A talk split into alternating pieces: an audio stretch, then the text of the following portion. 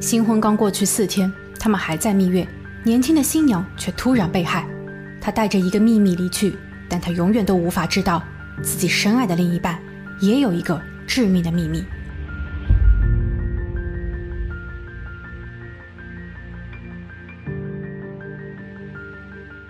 Hello，大家好，我是桂林一。二零零二年十月十四日，一通电话惊醒了文迪的母亲。电话是女婿伊斯科多打过来的，他问文迪在家吗？岳母有些恍惚，女儿回来了。她依稀记得女儿昨日才与自己刚刚通过电话，说女婿在迈阿密的海滩安排了高档酒店，两人准备再浪漫一回，次日会一起回到娘家看望自己。但这通电话是什么意思？现在才是早上的五点四十八分，难道自己还在做梦吗？两小时后，当文迪的母亲去学校上班时，她在校门口见到了女婿。他一脸憔悴，忧心忡忡地询问：“文迪真的没有回家吗？”因为今日凌晨大约四点多，文迪提议提前把酒店的套房给退了，他们准备回到自己的公寓整理一下后再回娘家。不过夫妻两人在回去的路上大吵一架。自己怒火中烧，文迪也毫不退让。当车驶入了公寓的车库后，他因为不想再继续争吵，独自一人先走回了房间。也就三分钟，当他平复心情，准备返回车内接文迪时，他却发现文迪和车都不见了。岳母听后非常着急，她拨打了女儿的手机，无人接听。他联络了家中的另外五个子女，希望他们一起帮忙寻找文迪。此时的女婿也非常懊悔。他说：“他会再去几个文迪经常去的地方看看，如果能够找到文迪，他一定会真诚道歉。”同一天早上六点，迈阿密的警局接到了一通报警电话，一名环卫工人正在位于闹市区酒吧后街的仓库区打扫卫生。他惊讶地发现，一名面容姣好的女子身穿蓝色连衣裙，凄凉地躺在了两辆车子的中间。警员立马赶到现场并进行封锁，而他。就是刚刚提到的文迪，他的两侧分别是文迪自己的车和一辆货车，货车上有一些喷溅的血迹，以此推断这就是第一现场。文迪的头部受到了击打，现场没有找到作案工具，他没有穿鞋，但衣衫完整，似乎没有被侵犯过。文迪被立即送往了实验室做进一步分析。上午十点，警方通知了文迪的母亲，母亲悲痛欲绝，因为她以为文迪只是赌气。找一个地方冷静一下，谁会料到他们现在阴阳两隔？更令人痛心的是，离世的文迪已经身怀六甲。一九八一年四月二十九日出生的文迪是一个性格外向、富有主见的女子，父亲是一名飞行员。但遗憾的是，在文迪七岁那年，父亲因为飞机失事而丧生。几年后，母亲另嫁他人，文迪跟着母亲搬入了新家。文迪很尊敬继父。也能与继父的孩子们和睦相处。长大后，文迪曾立志要成为一名兽医，可是他对毛发有着严重的过敏，他不得不改变职业方向。在看到自己的两个弟兄成功开办了理发沙龙后，文迪也选择就读美容学院。案发当年，二零零二年二月，文迪在美容学院遇到了现在的丈夫伊斯克多，他骑着一辆红色的摩托车，在人群中尤为显眼。伊斯克多一眼就相中了温迪。并展开了猛烈的追求。两人相处不到六个月时，伊斯科多就已经提出试婚的想法。文迪没有拒绝，他搬入了伊斯科多租借的公寓中。那里是被当地的人称为“老迈阿密”，是一片陈旧的街区。文迪的母亲非常反对女儿的冲动行为，她不喜欢伊斯科多，不仅因为年龄比文迪大十岁，更是因为他的不负责任、漫无边际的言辞。他说，他之前是一名网页设计师。也有做过一段时间的计算机老师，现在他想改行，在发型设计方面有所发展，并准备开办一家美容美发店，然后与文迪一同经营。如果文迪愿意，自己还可以在将来为他注册一家私营美容学校。而这些言辞在文迪的母亲看来都是不切实际的画大饼。另外，据母亲了解，伊斯克多的经济基础几乎为零，他的公寓中甚至连一张像样的床都没有。要不是因为文迪已经怀孕，女儿一再劝慰自己，相信他的选择。伊斯科多是一个潜力股，他对自己照顾有加，母亲说什么都不会答应这门婚事。就在案发四天前，十月十日，他们刚领取了结婚证，并在教堂里举办了简易的婚礼。当时母亲只能希望女婿不要辜负了温蒂。新婚夫妇在婚后的第二天，开车沿着佛罗里达群岛去到了最南边的 Key West，并在那里狂欢了两天。十月十三日，两人返回到了迈阿密。他们本应该回家的，但女儿致电母亲说，伊斯科多给自己制造了一个惊喜，他特意预订了一家高档酒店，还安排了一些浪漫的活动，所以说他们会推迟一天回家。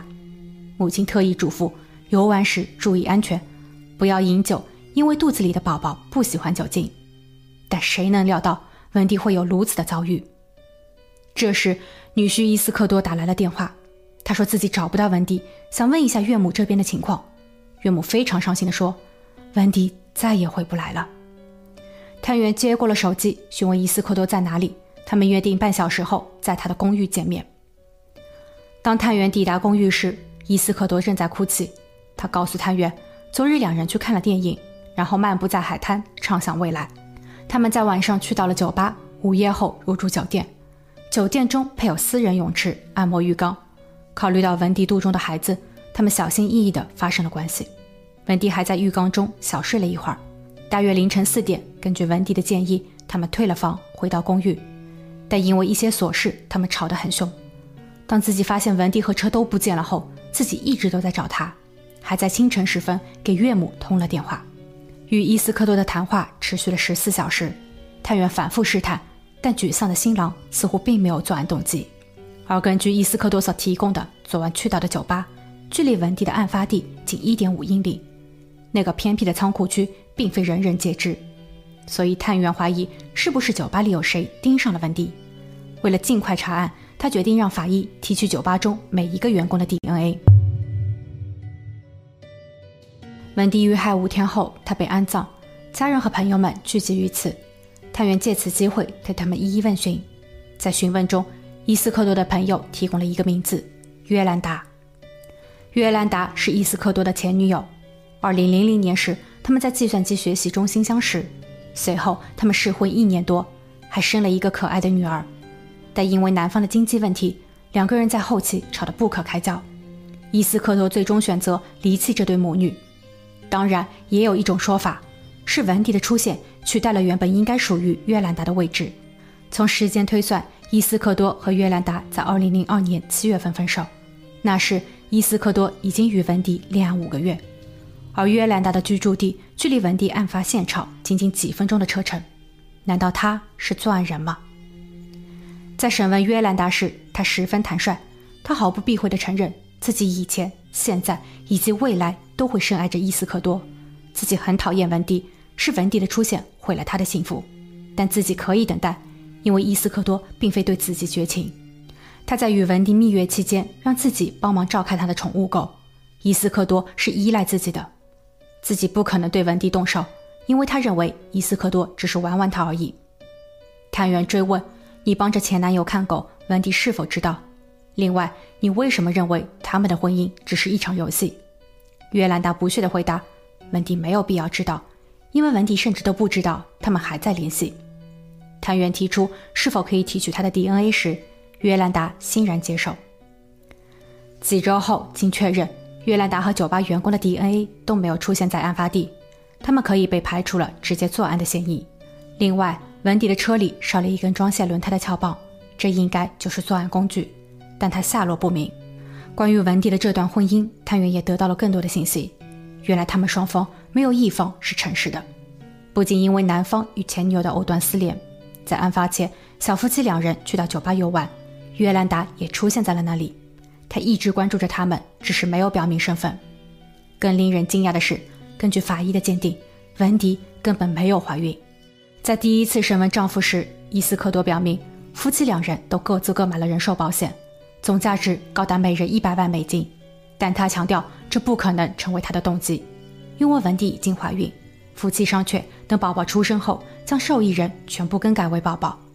但现在回过头来再细想。掺杂谎言的婚姻，其真实可信度还剩几分？这一百万已然成为了最重要的动机。温迪案发两个月后，伊斯科多申请了人寿保险的索赔，保险公司没有同意，称此案涉及到了刑事犯罪，仍处于未解决状态。况且也不能完全排除受益人伊斯科多的嫌疑，所以无法理赔。伊斯科多非常气愤，他表示警方办案需要时间，并不可控。如果一直不能破案，难道保险公司就永远拒付吗？他准备起诉保险公司。文迪案发两年后，伊斯科多将保险公司告上了法庭。他要做的就是证明自己的无罪，说服法官认可自己，并顺利拿到一百万的赔偿。保险公司并不急于回应，因为文迪的家人率先提出了抗议。他们认为，即便最后确认的凶手不是伊斯科多，但也是他与文迪的争吵把文迪丢弃在了车内，从而间接导致了悲剧。伊斯科多则表示，在迈阿密预订高档的酒店本就是文迪的意思，而那天明明可以好好享受的。文迪却临时起意，提出提前退房。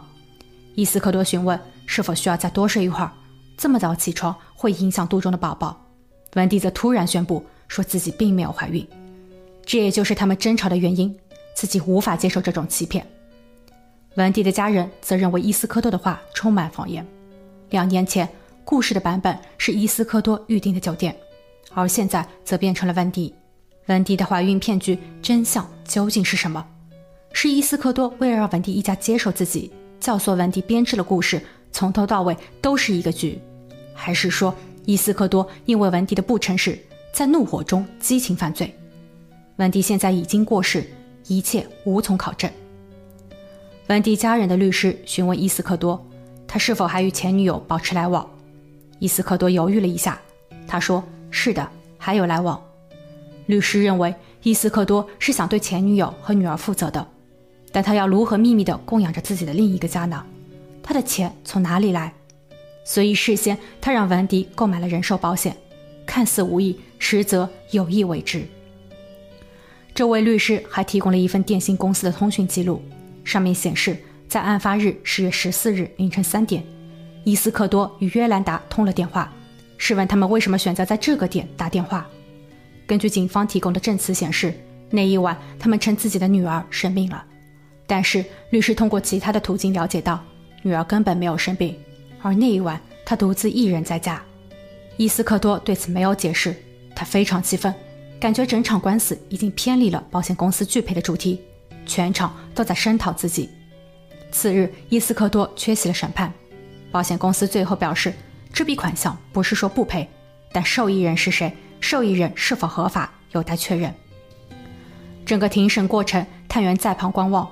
他记录了几个关键点。保险官司庭审的三天后，检察院以谋害文迪为由将伊斯科多逮捕。此时的伊斯科多拒绝配合，他不愿意接受测谎测试，也不愿意提供 DNA。二零零六年，伊斯科多被捕一年后，前女友约兰达找到了检察官。他终于承受不住压力，那个邪恶的秘密让他痛不欲生。他提出了交易条件，以完全的豁免权作为交换，供认出文迪案的整个过程。二零一四年，文迪遇害近十二年，检察官首次在法庭上公布了最令人不寒而栗的细节。首先，文迪和其家人对伊斯科多并不了解，除了其对感情的不忠和隐瞒外，伊斯科多还有着严重的犯罪历史。早在与文迪认识的六年前，伊斯科多就因为持械试图抢劫药店而被捕。他私藏武器，曾与警方发生过冲突。其次，他和文迪的婚姻本就是一场骗钱的阴谋。他一直想要找一个涉世未深、毫无戒心的女子，利用自己能说会道的个人魅力迷惑对方，并说服对方购买高额的保险，然后寻找下手的机会。起初，在他离开约兰达时，约兰达非常不理解，他一直都在追问为什么？难道自己对他的爱比不上那些年轻的女子吗？伊斯科多则坦言这是一场骗局，等拿到文迪的保险理赔金后，他就可以与约兰达双宿双飞。约兰达询问。如何实施？伊斯科多称，他会事先给文迪服用一些违禁品，之后等他洗澡时将他按入水中，造成溺水而亡的意外。约兰达为了确保男友的万无一失，两个人还在自家的浴缸中演练过。不过后来，约兰达发现这样做一旦女方有机会反抗，或是伊斯科多用力过大，很容易造成淤青，所以他建议换一个更稳妥、更不容易被察觉的方案。在他们蜜月的前两天。伊斯科多带着文迪泡酒吧，他把约兰达事先准备好的安眠药粉末混入到了鸡尾酒中，但文迪似乎对鸡尾酒并不感兴趣。于是伊斯科多让约兰达帮自己预订好了高档酒店，她想要创造一种浪漫的氛围。那一天，文迪果然喝下了带有安眠药的酒，在迷糊中被丈夫抱上了车。二零零二年十月十四日凌晨三点，伊斯克多致电了约兰达，让他开着车跟在自己的后面。当车开到一片荒凉的仓库区后，伊斯克多下了车，他让约兰达过二十分钟再回来。此时，约兰达留意到伊斯克多的车后排有着一个摇摇晃晃的人影。二十分钟后，约兰达返回到了仓库。此时的伊斯克多身上溅满了血，他的手上还拿着一根撬棍。他上车后，约兰达根据指示把车开到了迈阿密市中心的海湾。伊斯克多下了车，把手中的工具抛入海里。之后，约兰达把伊斯克多送回了公寓，并带走了男友已经脏了的衣服，把这些扔进了垃圾箱。法医补充道，文迪的身上没有防御伤，而在文迪的车内，除了丈夫和其本人的指纹外，并没有发现第三者，所以检方猜测伊斯克多在下车后用棍子袭击了文迪，而文迪本身因为服用了安眠药，处于晕眩状态，所以他根本没有办法进行呼救和反抗。最后，约兰达表示，他不再顾念旧情的真正原因是因为伊斯克多的品质实在太过恶劣，他的脾气暴躁，经常会动粗。这一点，文迪的母亲也曾提到过。他说他亲眼目睹女婿对女儿大吼大叫。然后将手中的东西重重地摔在了地上。约莱达继续说道：“伊斯科多是个不负责任的伪君子。他曾向约莱达表示自己是他的初恋，但事实上，约兰达发现伊斯科多在认识他之前就已经有过几段恋情，而且其中的一个女友还在分手后每个月都会汇款一千五百美金供养他。这个行为持续了多年。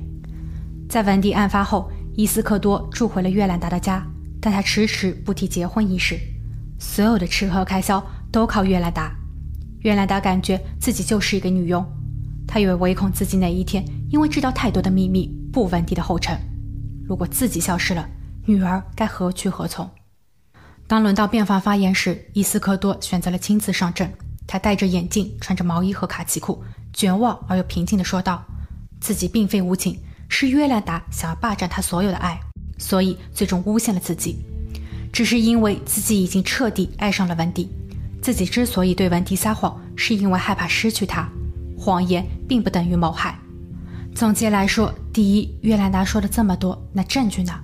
没有作案工具，没有人证，没有任何可以把自己与案发现场关联在一起的铁证。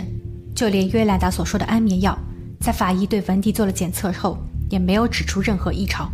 所以，约兰达的这些证词有任何依据吗？第二。关于法医的报告，文迪的头部受到了十五到二十次的击打。从受伤的面积和部位来推测，凶手很有可能是两个人，而且这两个人都是右手作案。但伊斯克多则是左撇子。报告中还显示，文迪的衣服上有一个未知女性的 DNA，这会是谁？检方有调查过吗？最后，伊斯克多请出了约兰达作证时所说的那位每个月都会赞助自己一千五百美金的前女友和其母亲。他当场询问他们，在交往过程中自己是否有过暴力倾向。前女友表示没有，其母亲也补充道没有任何暴力行为。经过七周的辩论期间，因为伊斯科多无法接受公诉方律师的言论，与其在法庭上发生了口角。他因为威胁了公诉方的律师而被判入狱三十天。最终，二零一四年四月二十二日有了结果，伊斯克多最终被判一级谋害罪罪名成立。虽然他在法庭上铿锵有力、振振有词，但他其实完全在避重就轻。对于一些疑问点，包括凌晨三点为何要致电约兰达，他的表述含糊不清。而伊斯科多在案发那年已经濒临破产，他与文迪最后所享受的高档酒店，其租金还是约兰达支付的。他确实很缺钱，也许终身监禁不得假释是对他的罪恶以及毫无悔过的最佳惩罚。文迪的母亲在听到宣判后当场跪地，感谢正义姗姗来迟。据报道，文迪的家人在后期就约兰达进行起诉，他协助前男友谋害了新娘。虽然约兰达事先拿到了免死金牌，可以不受牢狱之苦，但活罪难逃。文迪的家人申请了四千四百万美元的赔偿金。文迪的家人表示，他们很清楚这笔钱不可能拿到，但哪怕约兰达每周只支付一美分，这也能不断的提醒他。他作为一名母亲，却亲手帮着一个怪物夺走了另一个母亲的希望，最终申诉成功。